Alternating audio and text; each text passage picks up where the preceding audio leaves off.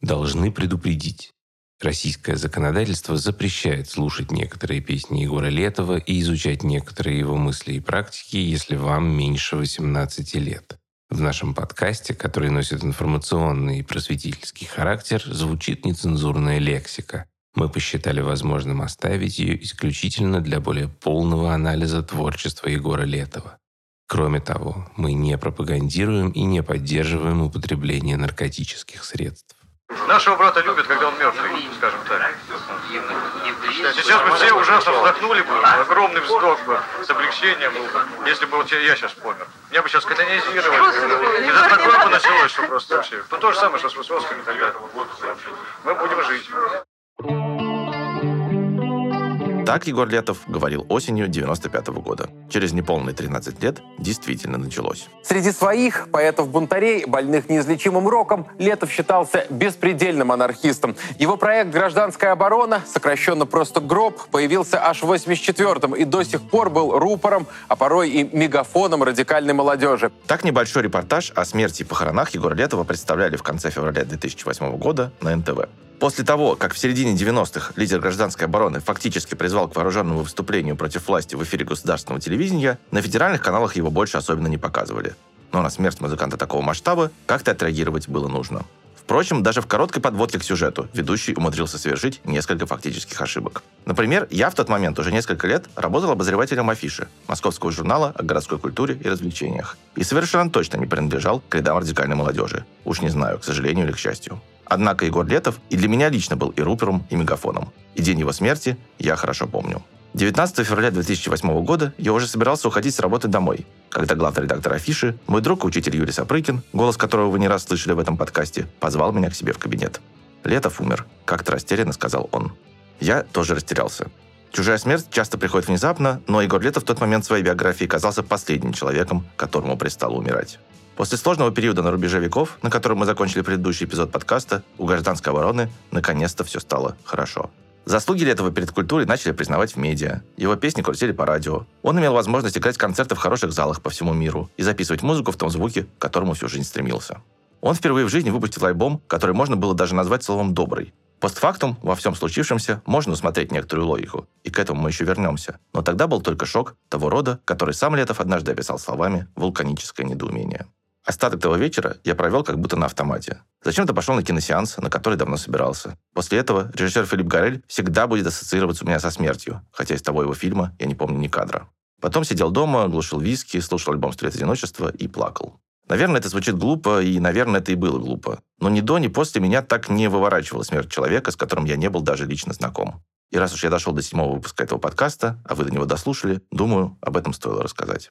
В тот момент я понимал, что закончилось что-то очень важное. Но совсем не понимал, что что-то очень важное еще и началось. Говорит Егор Летов, Донецк, 2002 год. А если да, вот если реинкарнация действительно существует, то кем бы вы хотели родиться в следующей жизни? Ой, во всяком случае, не человеком. Скорее всего, либо деревом, либо животным каким-нибудь. Потому что мне вот с человечеством до такой степени в последнее время стало вот не по пути и душно, что у меня вот единственное, где я чувствую себя нормально, это в лесах. Вот. И по возможности я хотел бы больше с человечеством дела не иметь вообще. Когда я умер, не было никого, кто бы это опроверг.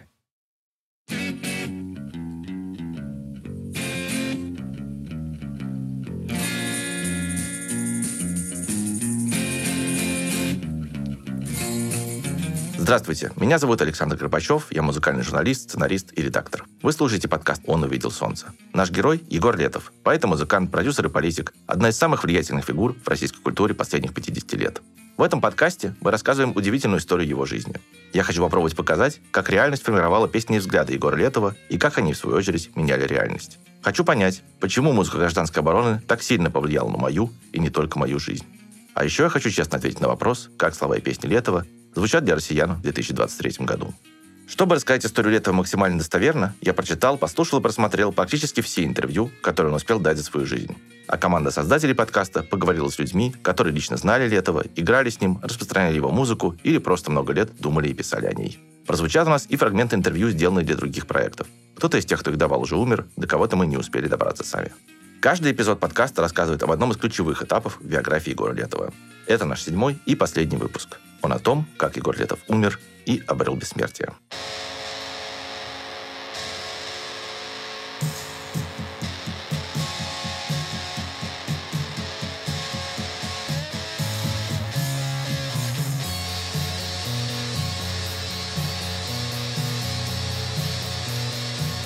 Говорит Егор Летов, интервью в Челябинске, 2000 год. Вы счастливы?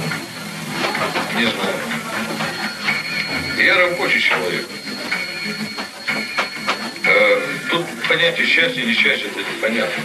Да, я счастлив, когда побеждаю. Я несчастлив, когда не побеждаю. У меня вот идет дисбаланс. Я живу здесь. Я здесь живу, понимаете? Мне здесь хорошо. Мы закончили предыдущий выпуск на том, как гражданская оборона в 2002 году выпустила альбом «Звездопад» с каверами советских песен, а самому Летову психоделический эксперимент помог преодолеть творческую паузу и начать писать новые вещи. Вот, кстати, самая первая песня Летова, написанная после почти пятилетнего перерыва. Согласитесь, есть в что-то торжественное.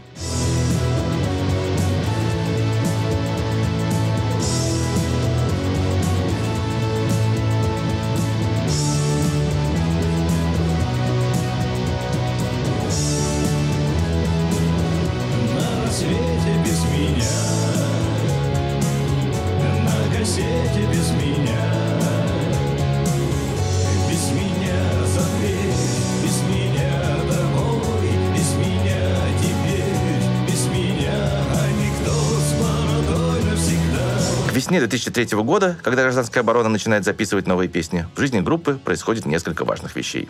Во-первых, медленно, но верно меняется ее маргинальный статус. Связано это отчасти с тем, что люди, которые выросли на песнях Егора Летова, а этих людей немало, и они совсем не маргиналы, становятся, скажем так, хозяевами дискурса. Ну или, проще говоря, начинают работать в глянцевых журналах и прочих влиятельных медиа. Например, в Playboy, GQ или уже упомянутой афиши. Возглавляет в то время это издание Юрий Сапрыкин, а о музыке в нем пишет Максим Семляк. Как вы уже знаете из нашего подкаста, для обоих песней Егора Летова это основополагающая штука, и афиша транслирует эту точку зрения.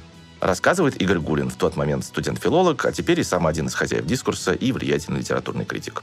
2000-е же были таким временем, когда учились потреблять сложное, чему нас, в частности, учил журнал Афиша, в смысле всякие как бы маргинальные вещи. Вполне можно придумать какую-то нишу, ну и весь глянец нулевых, которого я, безусловно, тоже являюсь порождением, такие сложные маргинальные штуки учил воспринимать. Все это приводит к важным переменам в жизни гражданской обороны.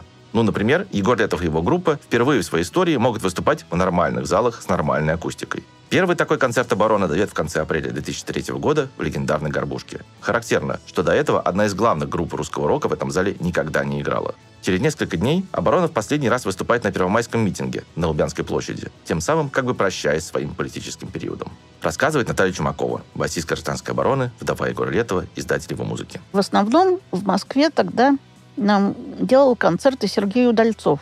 И вот э, за что я ему очень благодарна, что он, в конце концов, уломал тогдашнего директора Горбушки, который категорически не хотел опускать оборону. Главное, он-то чего боялся, у него там и кресел-то нет.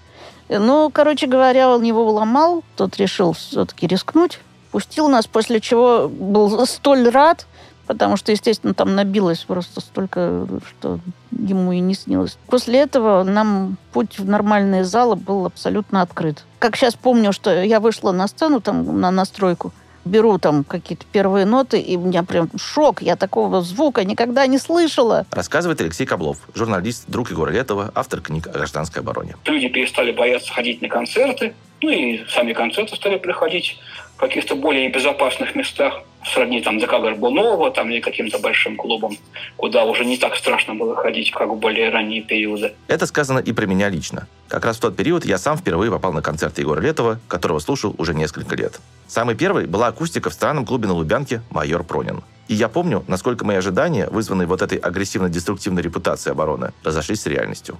Концерт был больше похож не на бунт, а на коллективную молитву. Летов сидел на возвышении, люди смотрели на него снизу вверх и хором пели абсолютно все песни.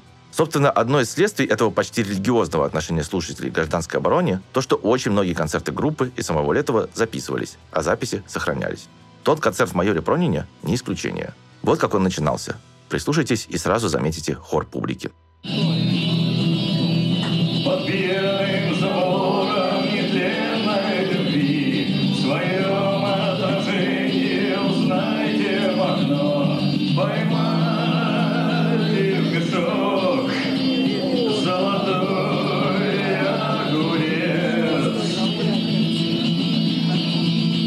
Слову о религиозности.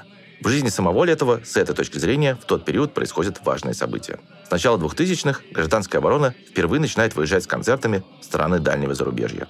Одна из первых таких поездок в Израиль, и там Летов испытывает нечто вроде духовного откровения. Он окунается в реку Иордан и с этого момента считает себя христианином и носит так называемый Вселенский крест. Как он сам объясняет, крест ранних христиан, объединяющий все конфессии. Такой же крест потом установят на его могиле. Говорит Егор Летов, Киев, 2000 год. Самое главное ощущение вот юбилениума даже а было того, что я вошел в Иордан. Вот. В Иордане я покрестился, по моим понятиям, очень правильно. Для многих это будет очень кощунственно и обидно. Мне никто не, не мешал. Мне не мешал ни один священник. И в этот момент я почувствовал, что я снова вот вошел в реку этой жизни, собственно говоря, из которой был выключен очень долго. То есть это был очень главный шаг, да?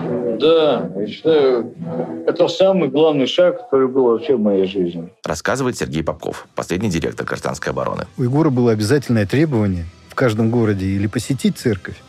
Если мы по времени как-то не попадали, то как минимум проехать мимо церкви. Вообще, отношения Егора Летова с Богом, с верой, с религией – это отдельная большая тема, очень важная для разговора о его песнях. Не зря ведь в них то и дело появляются библейские цитаты и персонажи вроде Иуда или Христа.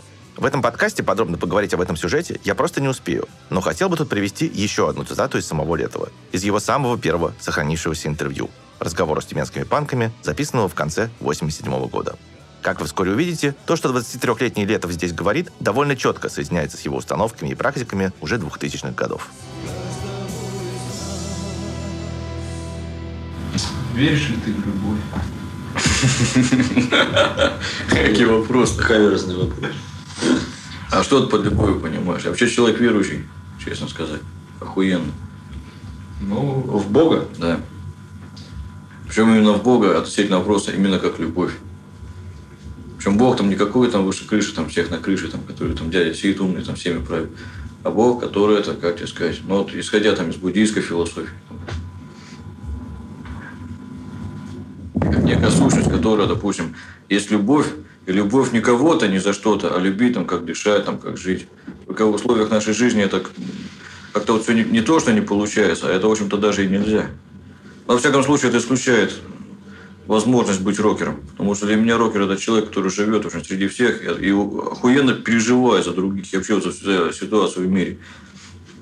Вообще, в принципе, я не, поним... вот не могу представить, чтобы, допустим, там, я всю свою любовь вместил какого-нибудь там одного человека. У меня такого там не представляется.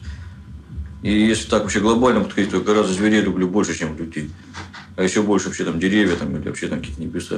Ну и еще одна важная вещь, которая происходит с Летовым в начале 2000-х. Как и в прежние времена, в этот период важнейший инструмент творческого поиска для него – разнообразные субстанции, как правило, запрещенные законом. Однако Летов становится старше, и эксперименты такого рода даются ему тяжелее, чем раньше. В частности, в 2003 году он попадает в реанимацию и переживает опыт на грани жизни и смерти. Как и в предыдущих подобных случаях, он становится для Летова материалом для очередного творческого прорыва. Рассказывает Максим Семеляк, журналист, друг Егора Летова, автор книги «Значит, ураган». Летов, он такой, в сущности, паникер, агитатор, который заставляет нас видеть мир в трагическом свете. И его метод — это передозировка, как и было сказано в одной из его лучших песен, по всем фронтам и направлениям. Это и перегруз звука, голоса, смысла, вот эти все эти сложные поэтические конструкции и баррикады из метафор. Ну и, соответственно, смерть в этой системе ценностей — это высшая точка этой передозировки. Этим все и продиктовано но его музыка — это одновременно и яд, и противоядие. То есть это, в принципе, конечно же, работа по преодолению смерти. В этом смысле характера одна из высших его точек — это песня «Реанимация». Фактически это клиническая смерть в режиме реального времени. И одновременно это такое высшее утешение через максимальное погружение в тьму, если угодно.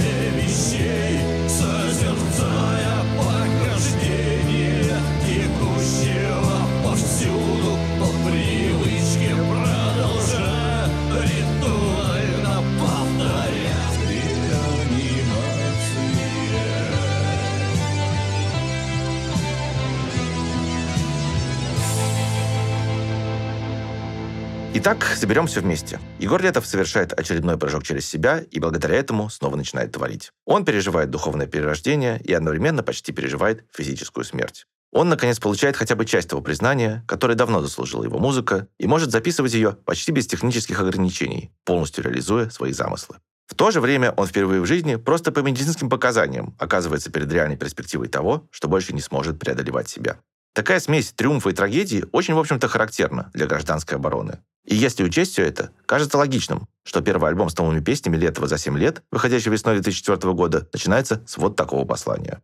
Если помните, Сергей Попков в предыдущем эпизоде, рассказывая о том, как к Летову вернулось вдохновение, говорил, что у музыканта открылась труба. Ну вот об этой трубе тут и речь.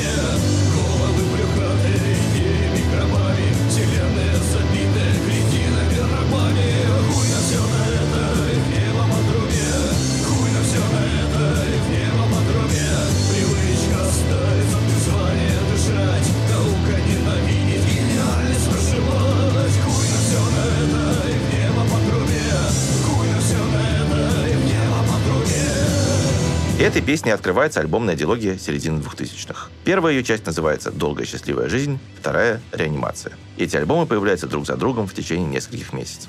Сам Летов, когда они выходили, говорил, что здесь максимально реализовалось все, что он делал в течение жизни, и описывал их так, цитирую. «Это как бы определенные сны о войне, сны человека, который находится в состоянии постоянной войны. И еще одна цитата. «Мы как были, так и остаемся бунтарской, сверхбунтарской группой. Просто линия фронта сдвигается все глубже и дальше. Теперь она за пределами политики, идеологии, религии», рассказывает Алексей Каблов. Я сейчас могу сказать, что вот мне нынешнему поздняя оборона, конечно, ближе. Потому что там он уже реализовывал все в полной мере. Он делал именно так, как хотел. На этих альбомах действительно во многом соединяется все то, что Летов успел сделать в музыке к тому моменту. Их звук — это могучий гаражный психодел, который прекрасно встраивается в общий международный контекст подобной музыки, в диапазоне от американцев Black Angels до японцев Asian Mother's Temple. А если говорить о песнях, то тут есть и воинственные боевики, вроде той же «Нахуй» или «Убивать», и гордые баллады, и поэтические откровения, и торжественные прорывы на другие берега. И даже хиты, подходящие для радиоэфиров. Таким стала песня «Чужое», которая несколько недель занимала первое место в хит-параде нашего радио. К моменту, когда выходит «Долгая счастливая жизнь», гражданскую оборону там уже крутили. Были на этих альбомах даже комические народные побасенки. Из песни «Беспонтовый пирожок», составленный, как говорил Летов, из подслушанных тут и там фраз и поговорок, потом вырастет хит группы «Ленинград» «Любит наш народ». Крутят говно Любит народ наш всякое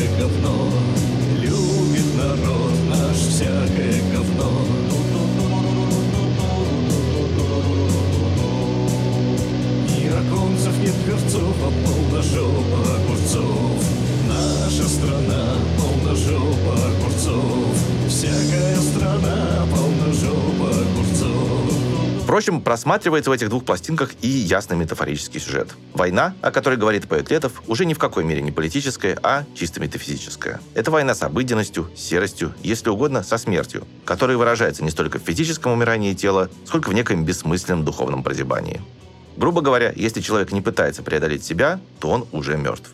Собственно, именно про это, как многократно и настойчиво объяснял Летов, песня «Долгая счастливая жизнь». Ее название – это, если угодно, такой специфический летовский черный сарказм. Потому что на самом деле, когда потрясений и праздников нет, когда у человека не остается никаких инструментов и способов, чтобы преодолеть собственные пределы, это самое страшное, что может с ним произойти.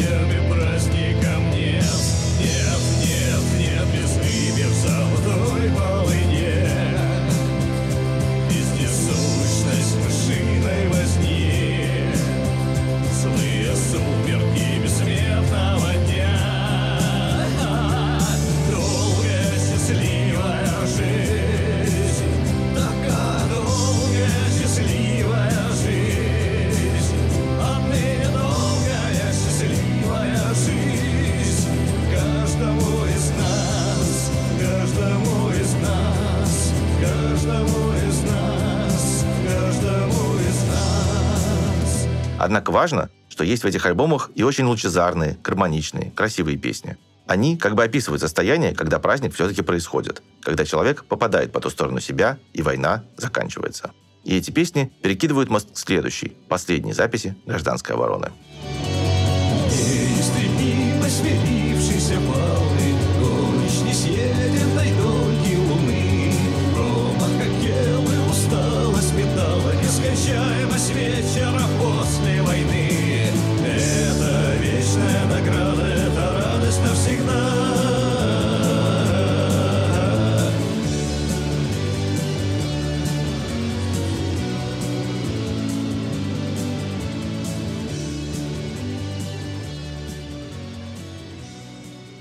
В общем, эти альбомы написаны так, как будто внешних политических и социальных обстоятельств не то чтобы нет, просто они гораздо менее интересны и важны, чем какие-то внутренние границы и озарения.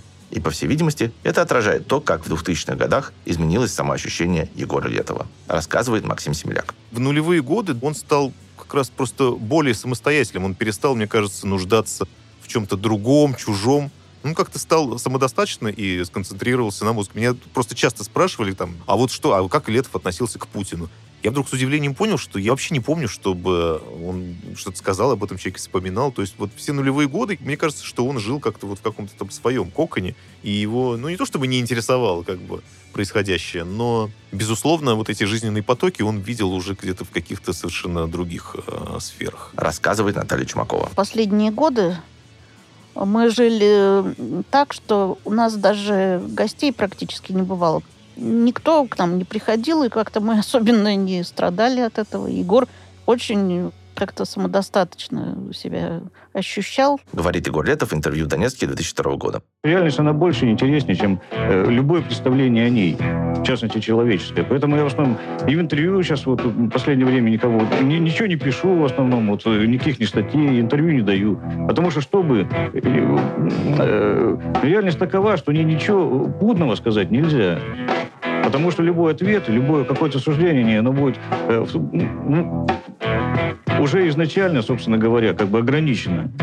Смертельно стало. И действительно, после 2002 года Егор Летов, который до этого много лет прилежно устраивал пресс-конференции и встречался с журналистами в городах от Норильска до Караганды, дает очень немного интервью. Вместо контактов со слушателями через прессу, лидер гражданской обороны начинает общаться с ними напрямую, письменно отвечая на вопросы на официальном сайте группы. Это тоже по-своему уникальный проект. Насколько мне известно, никто больше из ветеранов русскоязычного рока в тот период такими вещами не занимался. А Летов писал настолько подробно и интересно, что его ответы в итоге собрали в отдельную книжку. Помимо прочего, эти онлайн-интервью довольно сильно меняют и уточняют публичный образ Летова, который раньше складывался из урывков, мифов, а также специфической подборки материалов о группе в сборнике «Я не верю в анархию», имевшем широкое хождение среди слушателей. Например, как выясняется, слухи о том, что Летов человек угрюмый, нелюдимый, необщительный, как минимум преувеличены. Обо всем, что ему интересно и важно, музыка, литература, кино, философия, он пишет открыто и много. И, кстати, не только пишет, рассказывает Сергей Бабков. Если появлялся хоть какой попутчик в в вагоне, кто-то из фанатов в любом городе России вместе, если человек проявлял хоть какой-то интерес к технологии стихосложения, к стихотворчеству, Егор готов был тратить на него сколько угодно времени, чтобы рассказать про вот эти все хуки, крючки, рифмы, размеры и все-все-все это. И это осознанный подход.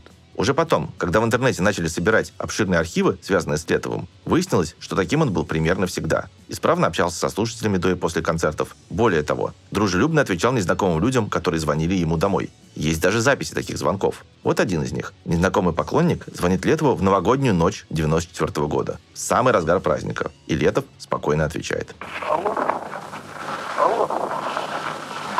Алло. Здравствуйте, Игорь вы? Алло. Игорь Федорович. Да. Это вы? Да, мы. Здравствуйте. Здравствуйте. Вам из, из Москвы звонят. Ой, здравствуйте, с Новым годом вас. Вас тоже я вот поздравить вас хотел. Спасибо. Вот, желаю вам счастья, здоровья. Спасибо. Успехов. Чтобы все хорошо было. Спасибо, очень здорово. Вам вот тоже всего желаю. Празднуете, да, сейчас? А? Празднуете сейчас, да? Вы-то? Да. Конечно, ну как же. А сколько сейчас времени в Омске? 12 часов как раз ровно. Ровно, да? Да. А, понятно. А здесь 9 только. Понятно. Благодаря диалогам на официальном сайте Летов становится для своих слушателей одновременно и экспертом-советчиком, и конфидентом, и гуру.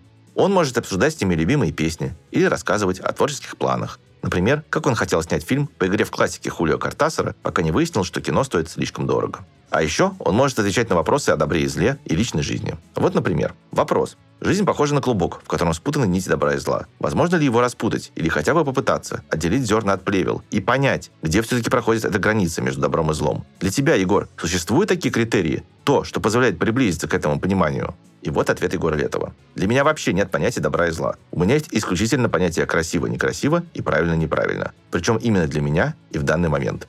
У меня существует на подобные вопросы бесчисленное количество одновременных ответов, которые, каждый сам по себе, тоже бессмысленны. Или вот еще один пример переписки Летова с поклонником. Все совпадения с современностью, как водится, случайны. Вопрос. Пишу тебе из чужой Германии, мне 17, переехал сюда, не знаю, что ищу. Может, здесь найду. Как ты относишься к тому, чтобы покинуть родину и переехать в другую страну в моем возрасте? Вырастет ли дерево, вырванное из земли? Ответ. Нормально отношусь, ничего здесь особенного нет. Если в свое время у меня была бы такая возможность, уехал бы, не задумываясь. Летовские онлайн-конференции интересны еще и тем, что слушатели спрашивают о том, что никогда бы не пришло в голову выяснять журналистам. Например, про футбол. И Летов охотно обсуждает с поклонниками возможный результат турниров и выступления конкретных игроков. Так еще раз подтверждается, что футбол – одно из любимых увлечений музыканта, рассказывает Наталья Чумакова. День у нас стандартно происходил с того, что Егор уходил за Спортэкспрессом. Читал за завтраком газету. Футбол был очень важен. Когда шел, например, какой-нибудь чемпионат мира или Европы, мы запрещали гастроли. Футбол – это жизнь, это красота, это вообще все. Вот этот тренер такой-то, вот у него там тактика такая-то, а этот вообще у него тактики никакой нет. То есть э, вот мы с ним болели как ненормальные. Каждый за своих.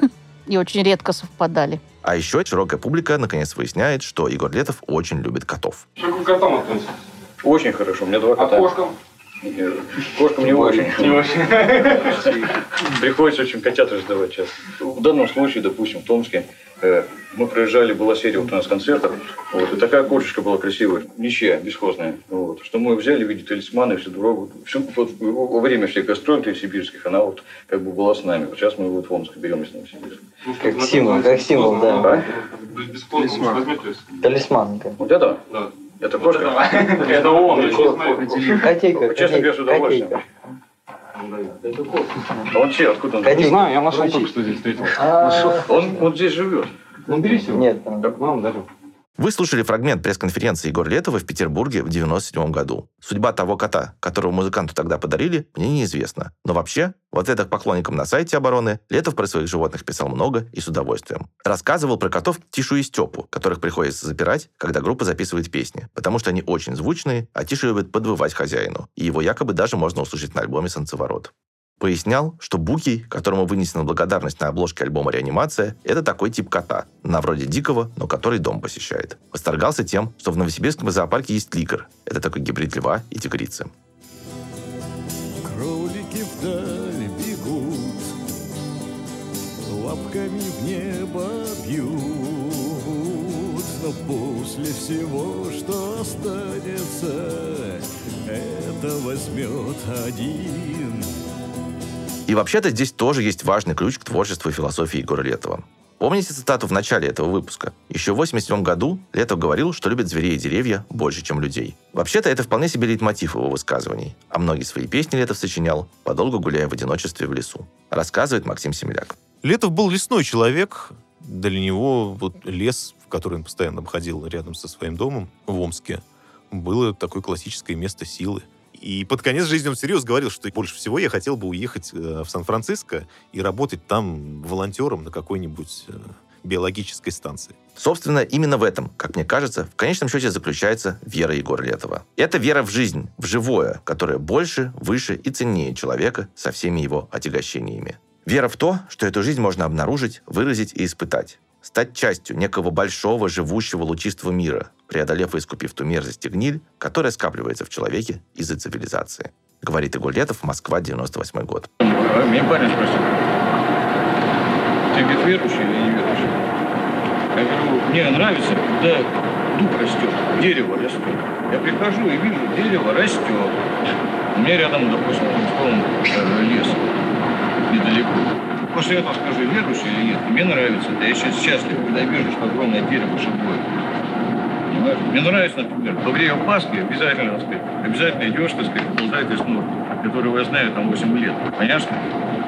А я верующий или не верующий. А мне нравится, я его время от беру домой, там, подкармливаю. Все. В общем, к середине 2000-х Егор Летов сидит дома, гуляет в лесу, ездит на гастроли и общается с узким кругом друзей и близких.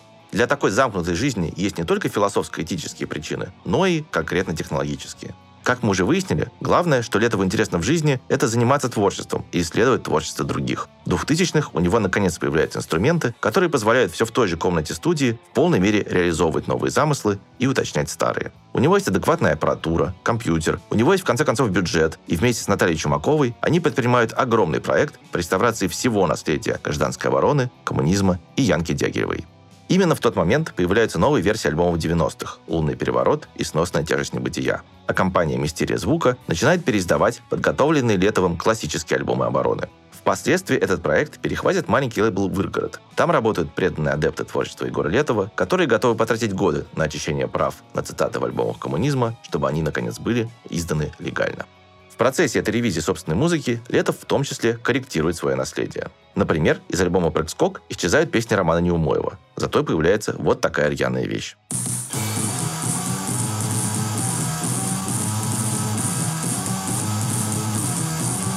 Мое описание меня бережет, мое описание меня стережет, мое описание меня бережет, мое описание меня стережет. Как снаружи, так и внутри, как снаружи, так и внутри, как снаружи, так и внутри, как снаружи, так и внутри.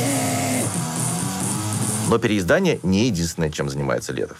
С 2005 года он начинает писать новый объем песен, и эти песни интонационно отличаются от почти всего, что гражданская оборона делала раньше. Толчок к этому новому этапу – еще один психоделический опыт. Вот как описывал это сам Летов. Цитирую. «После глобального переосмысления произошедшего, двухнедельного самоочищения и самокопания, был предпринят вторичный штурм, после чего я перескочил кучу уровней, получил опыт невероятный, которого у меня не было доселе, и стал в определенном смысле вообще другим человеком». Конец цитаты. А дальше можно уже самого Егора Летова послушать. Это его самое последнее видеоинтервью, записанное в мае 2007 года в московском клубе «Б1». Я вышел ну, на определенный качественно новый уровень, ну, скажем так. Для людей, которые вот, знают, они понимают просто, что, о, чем я говорю. Но я это называю колодец. Вот, примерно то же самое, что Башлачев называл. То есть это открывается такая, как некая пробка пробивается, вот, как, то, что было закупорено до этого. Вот, и идет просто фонтан. То есть я просто брал гитару каждый день сочинял по песне, по две, по три. Этот фонтан на выходе дает пластинку под названием «Зачем снятся сны», которая появляется весной 2007 года. И это действительно совсем другая гражданская оборона. Это неожиданно светлый, добрый, в известной степени примирительный альбом. Если долгая счастливая жизнь начиналась с того, что весь мир отправлялся нахуй, то «Зачем снятся сны» открывается торжественно радостной одой тем, кто преодолевает границы этого мира. Великие стволы обрастают ветвями, суками, сучья рубят, мы летим, как ракеты, сияющий космос внутри. А значит, слава психонавтам, слава пионерам. Говорит Егор Летов, 2007 год. То есть я всегда так или иначе, у меня был определенный, как бы сказать, очень важный момент, как на это отреагируют извне. То есть э, оно, в общем, делалось для кого-то, для определенной публики. Какая публика сейчас, что происходит в политике там, и так далее. Тут я решил сделать просто впервые вот то, что мне хочется сделать по жизни вообще. Рассказывает Наталья Чумакова. Этот альбом написан, на мой взгляд, не на энергии отрицания, а наоборот на принятие. Здесь не то чтобы как все хорошо, а как все правильно, важно, мощно, но где-то совсем и гораздо выше, чем вот мы ощущаем здесь, вот когда мы тут вот копошимся. Миллиарды синих птиц и нечитанных страниц к тебе на небо, и ты их сможешь отпустить на волю. Снова Егор Летов, 2007 год. Альбом представляет собой нечто вроде какого-то растения такого, типа дерева или чего-то еще такого, да? Каждый из каких-то вот этих лепестков, листьев, э, там, цветов и так далее, веточек, представляет собой максимальное, экстремальное, положительное, вот именно положительное вот, состояние сознания, которое всегда грезили э, визионеры, художники, поэты и так далее. Мне хотелось создать вот такое вот максимальное, вот не мрачное именно, а вот то, ради чего, собственно, люди потребляют, идут на смерть, почему они прыгают с парашютов, в экстремальные точки там едут и так далее. То есть ради определенного праздника, ради вот праздника с большой буквы, праздника вот какого-то такого вот, э, экстремального, экзистенциального, не знаю, мистического праздника. Потому что если праздника нет, то эта жизнь нахуй не нужна. Интересно еще и то, что на этом альбоме Летов внезапно возвращается к самым ранним своим песням. Перепевает одну вещь посева и одну своего друга Олега Лищенко, с которым они когда-то сподоражили Новосибирск в составе группы «Адольф Гитлер», рассказывает Наталья Чумакова. Он взял вот песню «Снаружи всех измерений», она, собственно, посевская. И это тоже такой знак, потому что он в каком-то плане вернулся вот э, в то ощущение, ну, я говорила уже, когда вот еще не было вот этого адского вот этого всего, что его потом настигло. Все эти преследования, все эти психушки, смерть Янки, смерть, собственно, мамы его. По моей незасохшей руке Пробирается тихо память По моей незастывшей реке Проплывает тихонько птица По моей неубитой душе Плачет скорбно забытый разум я летаю снаружи всех измерений. Рассказывает Сергей Попков. И ушел он, как я понимаю, в определенное для него время, потому что он все время говорил, что вот последние три альбома, триптих — это финал. Нигде не скрывал, настойчиво об этом говорил. Действительно, Егор Летов несколько раз заявлял, что, цитирую, «Последний альбом забрал все, что было в наличии, поэтому может статься, что больше альбомов вообще не будет».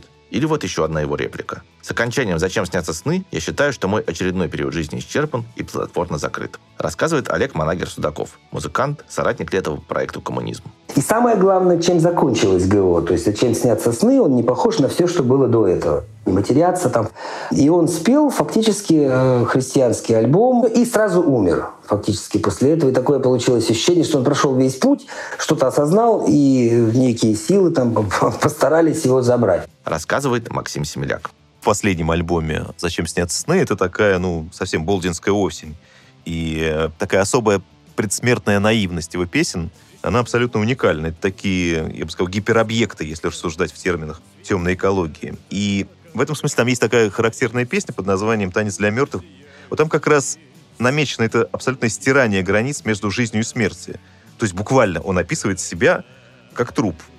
А труп гуляет по земле гордо Шуршит газетой, лазит в интернет Радостно в магазин Празднично на футбол Ночью с женой в постель Танец для мертвых сквозь толстое стекло Танец для мертвых сквозь толстое стекло Ну и, конечно, теперь, постфактум, много в чем можно увидеть какие-то знаки и признаменования. Вот, например, самая последняя песня на самом последнем альбоме «Гражданской обороны». С учетом того, что произошло дальше, это, конечно, звучит как своего рода отпущение грехов. Можно расходиться, никто не проиграл. Хватит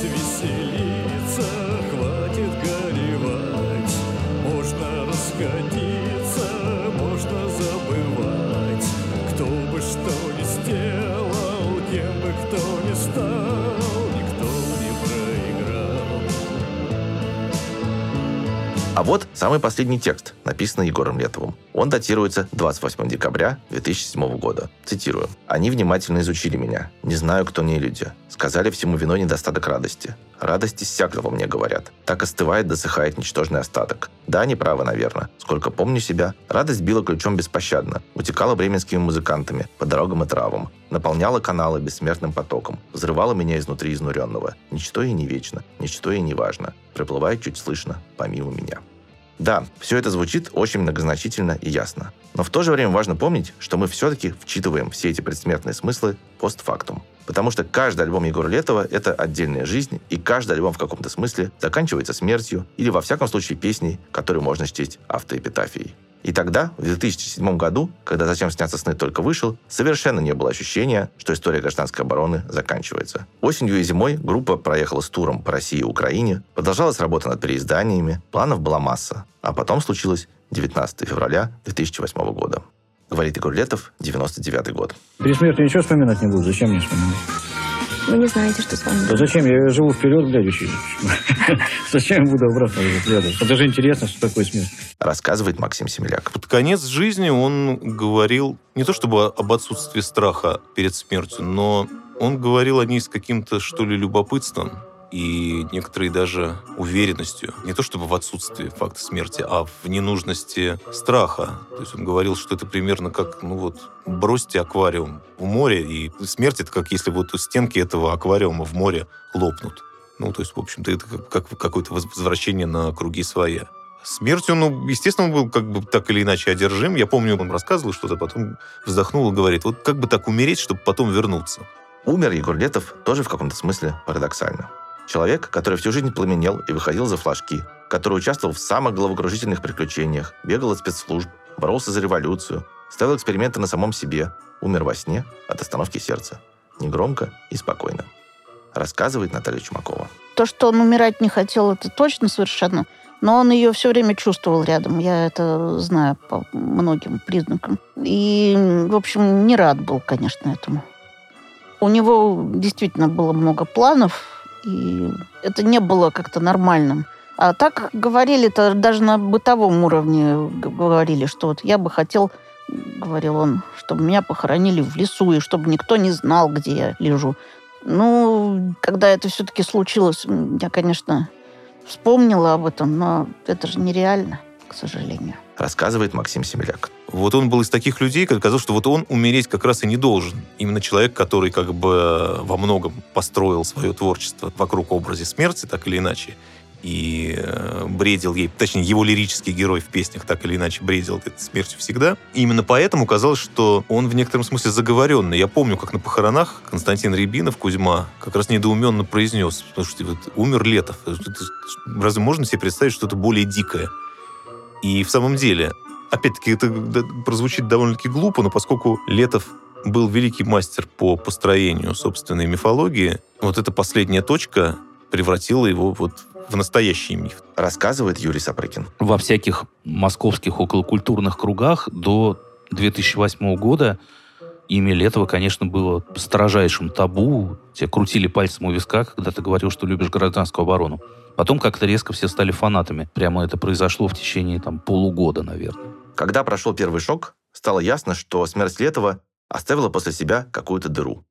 Вот был человек, который делал свое, делал настоящее, делал истово и бескомпромиссно, сидя у себя в Омске, а теперь его нет. Если помните, в третьем эпизоде я рассказывал о том, как за 20 лет до этого, когда погиб Александр Башлачев, кстати, это тоже случилось в середине февраля, его друзья и коллеги, включая Егора Летова, в некотором смысле сами начали заполнять ту дыру, которая осталась после него. Мне кажется, что тут есть какая-то метафизика культурного процесса. Как пел Гребенщиков, ты чувствуешь сквозняк от того, что это место свободно, и волей-неволей начинаешь как-то его прикрывать. Во всяком случае, так уход Летова прочувствовал лично я. Буквально через полтора месяца после его смерти я наткнулся на костромскую группу «Комбо Бах», которая в невероятных объемах сочиняла православный хип-хоп и фолк. Едва ли не впервые в своей жизни, как музыкальный журналист, я почувствовал, что нашел какое-то сокровище, про которое надо всем рассказать. Вскоре я организовал им концерт. Так началось мое увлечение тем, что потом назвали «Новая русская волна». Дальше были самые разные музыканты. От групп Padla Bear Outfit и Краснознаменная дивизия имени моей бабушки до Птицу ем и Петля пристрастия. Были фестивали, была серия концертов в московских клубах, был даже небольшой лейбл, на котором я издавал всю эту новую музыку. Конечно, это уже другая история. И, конечно, никакой прямой связи с Егором Летовым тут не было. Но внутри себя я всегда ее чувствовал. Что-то очень большое и важное закончилось, а другое родилось фрагментарность надоела Как бы мне в короткий срок Отыскать свою тропинку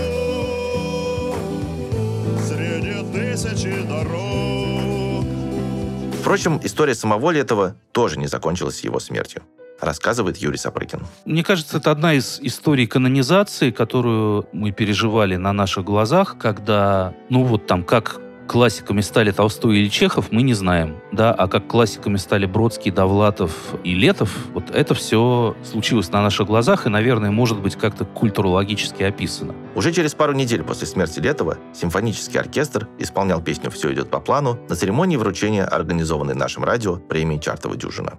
При жизни музыканта такое себе представить было невозможно, и в тот момент это вызывало, что называется, кринж. Но в течение нескольких лет стало понятно, что это был просто знак того, как стремительно и окончательно меняется культурное значение Егора Летова.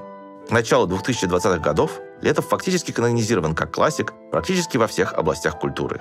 В какой-то момент всерьез даже обсуждалось предложение назвать в его честь Омский аэропорт.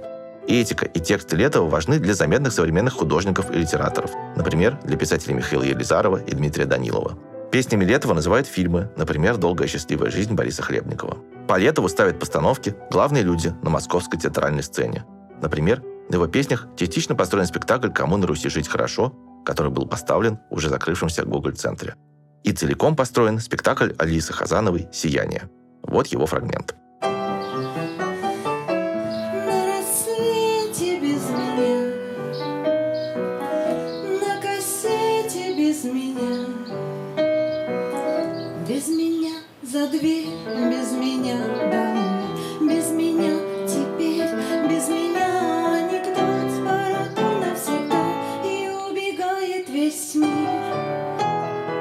Рассказывает Юрий Доманский, филолог, исследователь творчества Егора Летова. Что сделала Алиса Хазанова в спектакле «Сияние»?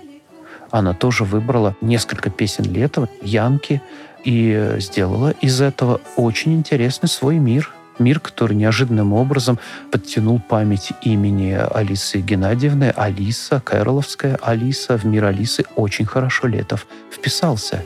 Летов очень удобен для других странных миров, особенно если интерпретатор этого достоин. Рассказывает Максим Семеляк. У меня все-таки есть ощущение, что многие люди как бы вздохнули с облегчением, потому что Летов, конечно, мертвый безопаснее.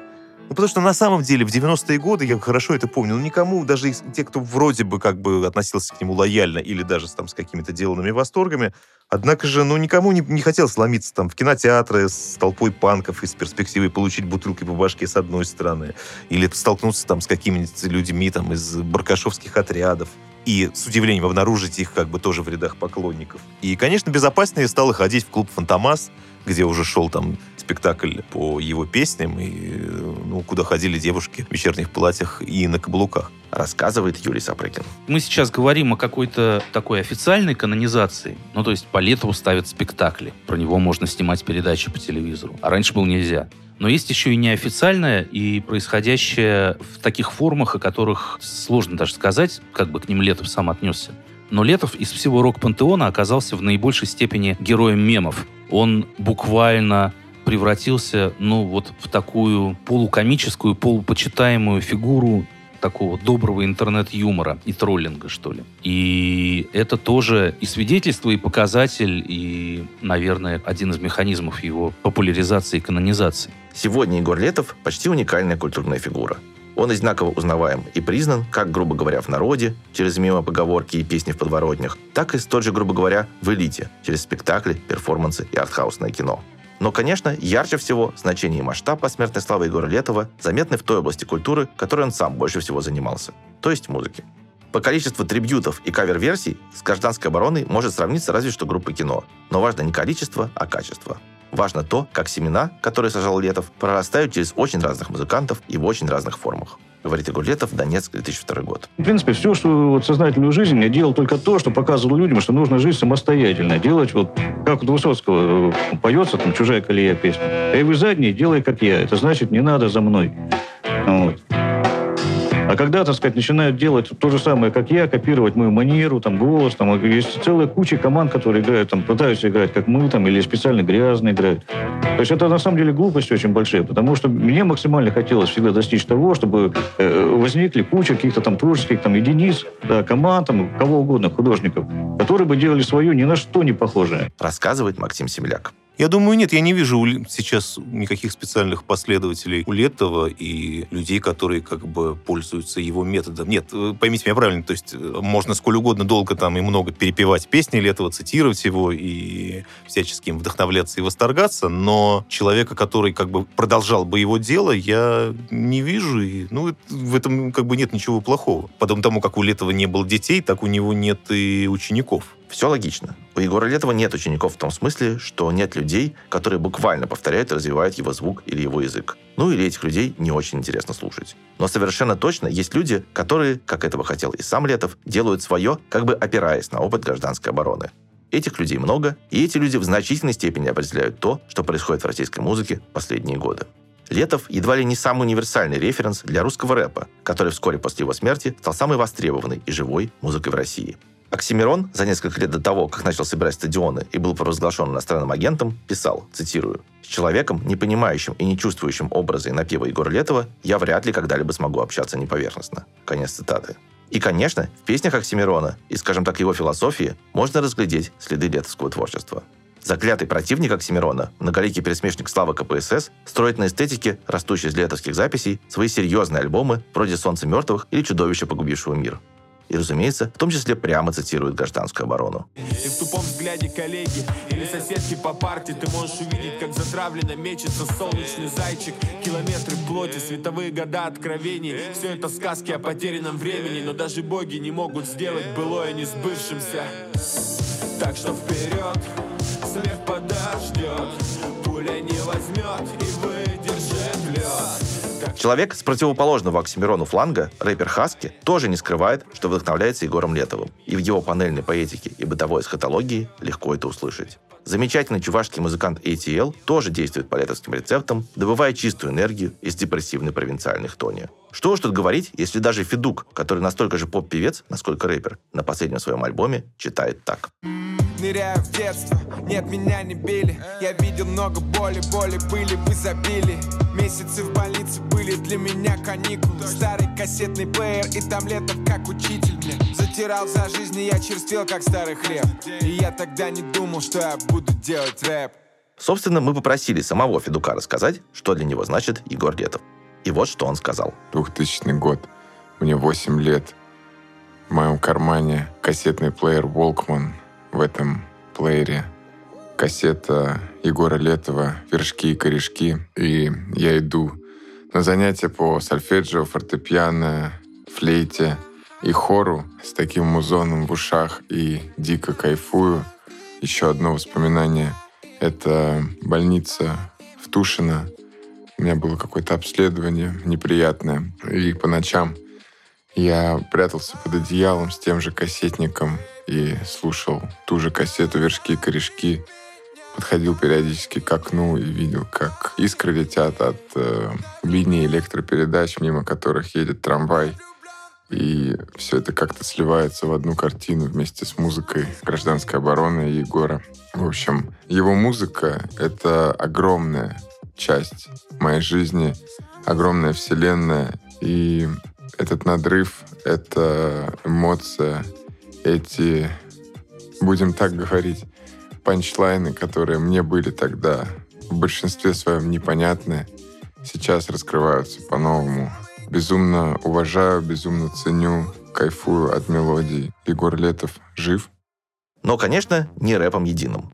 Электронщик Роман Литвинов, он же Mujuice, один из ключевых музыкантов для вышеупомянутой новой русской волны. Его песни часто строятся как ряды перечислений, в которых неожиданно поставленные рядом слова рождают новые смыслы, почти как у Егора Летова. Ну и вот эта прямая, бьющая точно в цель мелодика, тоже вполне себе в традициях гражданской обороны.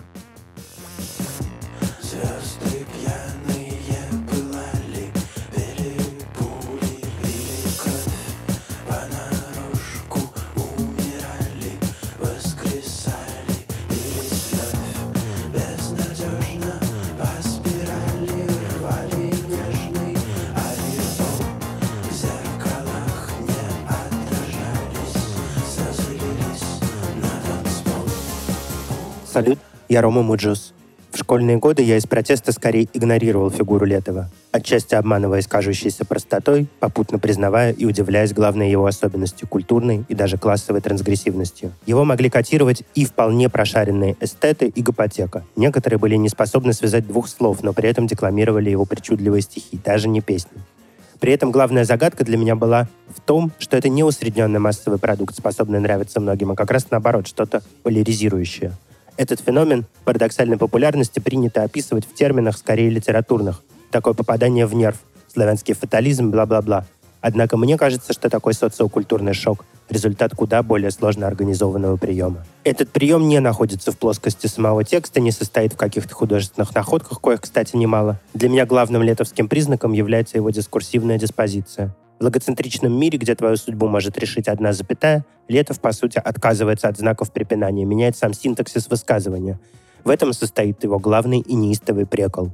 Условно-модернистский поэт при всей изысканности метафорического ряда все равно поет про стакан, который стоит на столе. Это простая математическая операция. Стакан плюс стол равно, например, одиночество. Летов занимает принципиально другую позицию, суперпозицию. Ярчайшим примером подобного трюка, безусловно, является «Вижу, как с колен поднимается Родина». Это ирония, сарказм или буквальное высказывание. Правильный ответ все сразу. Здесь и величие, и ярость, и ужас, и нарциссизм, и отвращение. Именно сквозь призму этой одновременности, мерцания, призрачности я и предлагаю смотреть на его работы.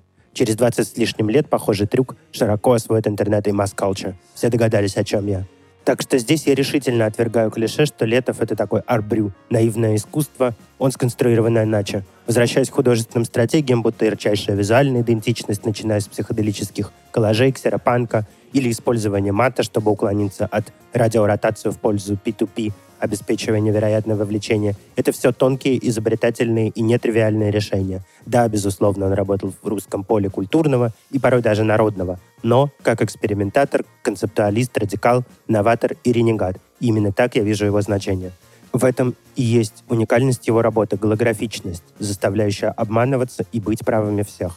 То, что именно такая фигура и такой корпус работ заняли настолько широкое, уникальное и противоречивое место, говорит многое о нас. Кислотный фрактал, диафильм «Калейдоскоп», разбитое зеркало, отразившее пожар и тлен русской культуры 90-х. Хой.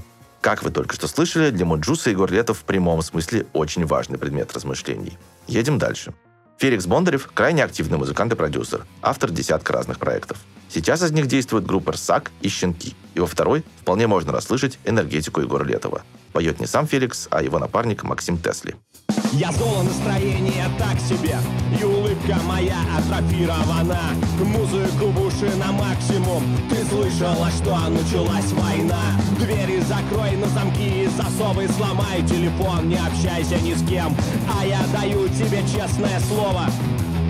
Мы не выживем. Феликс Бондарев, артист, музыкальный продюсер.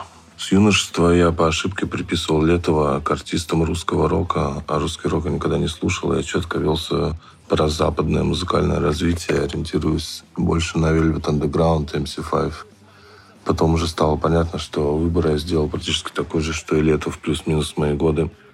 Важным столкновением было, когда отчим поставил мне новый тогда вышедший альбом «Долгая счастливая жизнь» и интервью Летова в журнале Rolling Stone Russia. Я тогда в свои горячие 15 лет понял, что это все очень по-своему красиво и заманчиво, но мне нужно до этого всего еще дорасти. По существу я начал открывать для себя мир Егора Летова довольно поздно, лет так, наверное, 23-25. Пока что не находил причин для разочарования. Личный для меня факт. Свою первую песню «Красная девятка» я написал через два дня после смерти Егора Летова.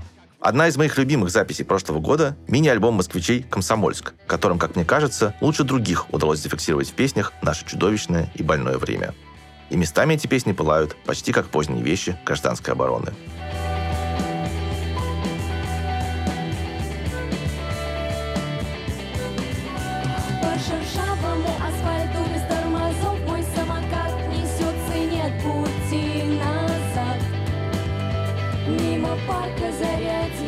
Велодорожка Ведет нас прямо в ад Может быть, все это только для нас Сердце кровью больше не смешно, не больно Вот что говорит Иван Рябов, соавтор этой и других лучших песен Комсомольска и их басист. Недавно он покинул группу, но в этой записи в полной мере участвовал. Сразу скажу, что я гражданскую оборону долгое время избегал и в детстве, и в юношестве. Мне казалось, что вот и «Сектор газа», и «Король и Шут», и «Гражданская оборона» — это такая несколько маргинальная музыка, приватизированная маргиналами. И первое мое знакомство случилось э, с «Долгой счастливой жизнью». И там, первая песня была, называлась «Нахуй». И я включил и такой сразу, да, это вообще мое. Вот, собственно, как и весь альбом. И меня поразило то, что вот, несмотря на то, что я избегал гражданку, она все равно незримо как-то присутствовала везде. То есть и его стихи, его строчки, звук такой всратый. Я его слышал через чужие песни, через чужие разговоры. Как-то чувствовал через вообще атмосферу провинциальной, такой 90-х нулевых, в которой я жил. И мне кажется, что для творца это вообще главное достижение, когда то, что он делает, э, не остается отдельными песнями, стихами, там, мазками красочными, а натурально выживается повседневность. Ну и вот еще одна представительница новой русской волны – певица Гречка. Когда Летов умер, ей не было еще и восьми лет, но и для нее его песни оказались важны.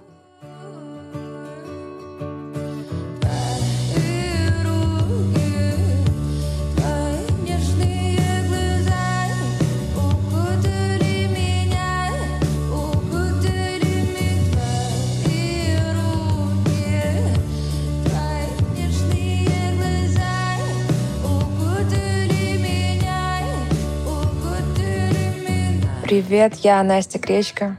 Егор Летов для меня важен тем, что он научил меня смелости стоять на своем, говорить то, что я думаю.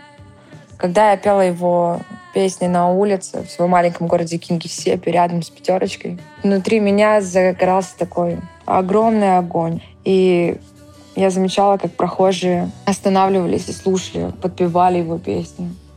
Я видела, что через ему музыку, даже другим голосом, передавался этот огонь.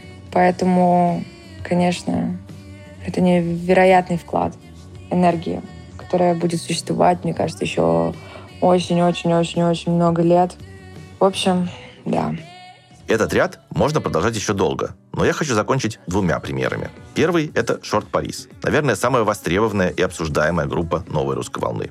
Их музыка совсем не похожа на гражданскую оборону, и в то же время у них много общего. Очень внятная, отчетливая и своя звуковая эстетика. Склонность к манифестам как в песнях, так и в текстах. Противоречивость и провокационность. Фокус на энергию. Есть, конечно, и прямые пересечения. Альбом, зафиксировавший нынешний статус Шорт Парис, назывался так же, как один из альбомов обороны 88 года. Так закалялась сталь. А их главный хит «Страшно» прямо обыгрывает песню Летова «Пролет под ногами майора».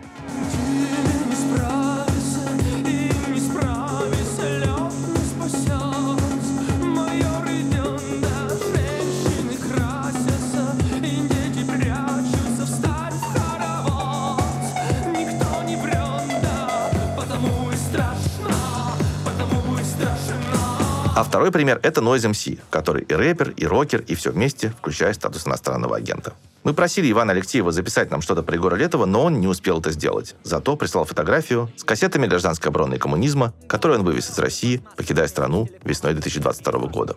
Собственно, я сам познакомился с Нойзом во многом благодаря Летову. Его первым барабанщиком был мой однокурсник и сосед по общежитию, с которым мы как раз начали общаться на почве интереса к гражданской обороне. Иван Алексеев, на мой взгляд, записал с отрывом лучшую из всех перепевок Летова. Это его кавер на «Все как у людей», в котором очень по-летовски Нойз производит двойное присвоение. С одной стороны, он забирает себе чужую песню, оставляя от нее только рефрен. С другой, он вживается в тех, о ком поет. И я думаю, что тут тоже действует магия обороны, потому что обычно Нойз таких героев высмеивает или отчуждает. А в одном из куплетов «Все как у людей» он как будто буквально становится девушкой исконной полиции. И, на мой взгляд, это одно из лучших высказываний о том, как в России нормализуется насилие. А девочка из конной полиции с белым айфоном на белом жеребце. Ждет в инстаграме лайка от принца ждет от черной пятницы низких цен. Мерно цокают копытца по улице, винтят демонстрантов Мальчики. Коллеги обсуждают рецепты. Подружки умницы мне до заблокированной телеги. А на завтра купит в Меге наборчик Лего Для племянника на его рождение. День В наборе автозак и три человека. Двое ментов на одного, все как у людей. Все как у людей Надо сказать, что после смерти Егор Летов стал еще и самым глобально востребованным российским рок-музыкантом. Его песни переводят на английский и на французский. Их перепевают в Америке, например, шумовики Pink Reason, и в Италии, например, пан-группа Калашников Коллектив. И с одной стороны, это понятно. Энергия музыки гражданской обороны ясна и без знания языка. А с другой, ну, когда все идет по плану, перепили Massive Attack, это, конечно, все равно сильно удивило.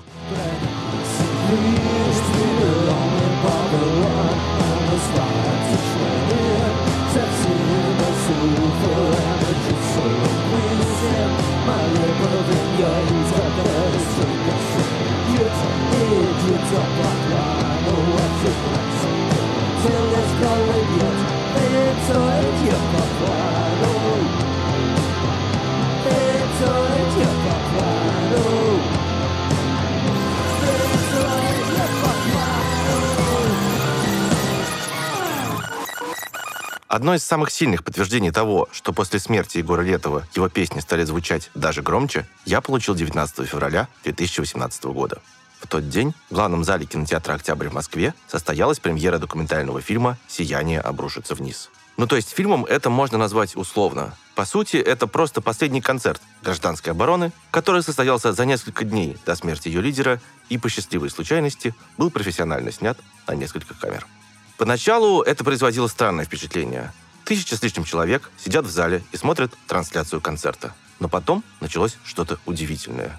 Люди стали подниматься с мест, выходить к экрану, прыгать, танцевать и орать тексты песен так, как будто находятся на настоящем рок-концерте. Сначала их было три человека, потом десять, потом на сцену пошел я сам. Песня «Все идет по плану», которая замыкала фильм, уже почти никто не сидел на месте. Даже сейчас, когда я вспоминаю это, у меня мурашки по коже. Было в этом что-то чудесное. Какое-то ощущение, будто и правда на эти полтора часа случилось маленькое воскресенье. Как так вышло? Почему именно Летов после смерти стал такой культурной универсалией? Почему его песни до сих пор работают настолько мощно? Ну, один из ответов на этот вопрос таков. Именно из-за всего того, что вы только что услышали. Рассказывает Наталья Чумакова.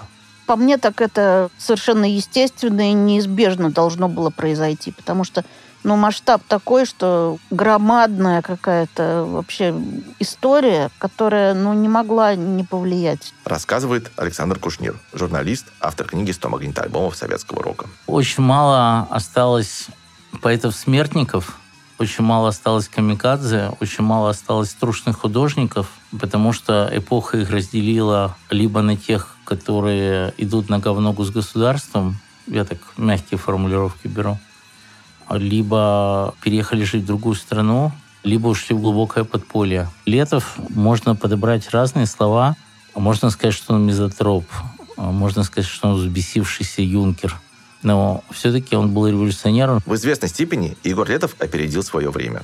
Он выступил против капитализма задолго до того, как это стало мейнстримом.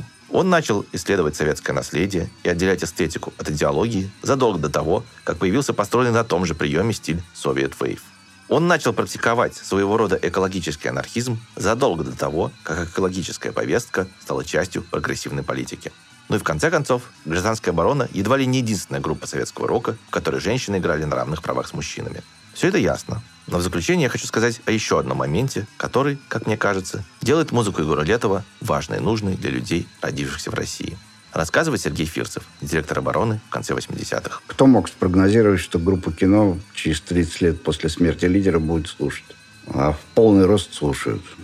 И с летом то же самое. Сейчас вот времена тяжелые наступают, поэтому, может быть, как раз это будет опять очень близко людям. Рассказывает Максим Семеляк. Знаете, была такая книга у Ирвина Елома под названием «Шопенгауэр как лекарство». Вот с Летовым, мне кажется, примерно произошло нечто подобное. Для меня как раз это понятно, потому что для меня Летов тоже всегда являлся своего рода терапией. Да, черной, жесткой, но это, безусловно, такая целительная практика.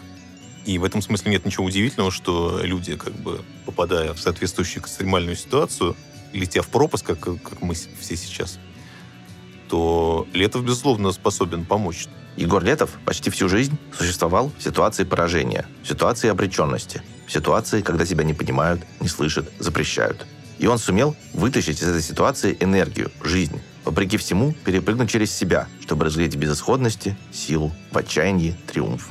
Результат невозможен, цель недостижима, но это означает только то, что надо делать больше, лучше, истовее, отвечая за каждый звук и за каждое слово. Или, как сказал сам Летов в 97 году, Надо действовать безнадежно. Да. Без надежды. Без Но при этом надежды, да, да. Надежду не теряйте, да. Но действуйте безнадежно. Не терять надежды, но действовать без надежды. Лично я сейчас живу только на этом.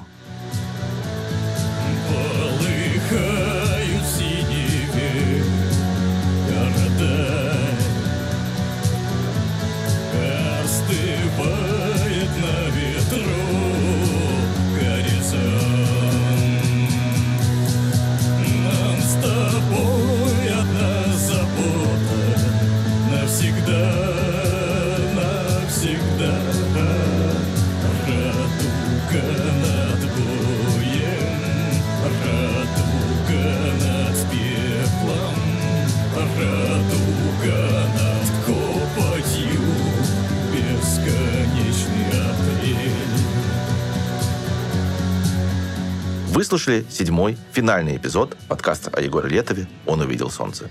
Меня зовут Александр Горбачев. Интервью для подкаста брали Марина Перфилова и Евгения Офицерова. Редактор Вячеслав Рогожников. Звукорежиссеры Юлия Глухова и Иван Бушуев. Фактчекер Алексей Бароненко. Расшифровщик Кирилл Гликман. Мы благодарим Миху Голубовского, Семена Мурашова, Георгия Мартюшина, а также студию AudioWorks в Риге за помощь в подготовке подкаста. Отдельное спасибо проекту Гроб Хроники и лично Тимуру Базарову. И огромное спасибо тем, кто дослушал наш подкаст до конца. Бережет зима своих мертвецов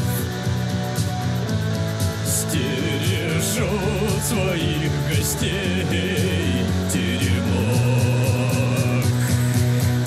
Лишь одно для нас с тобою ремесло.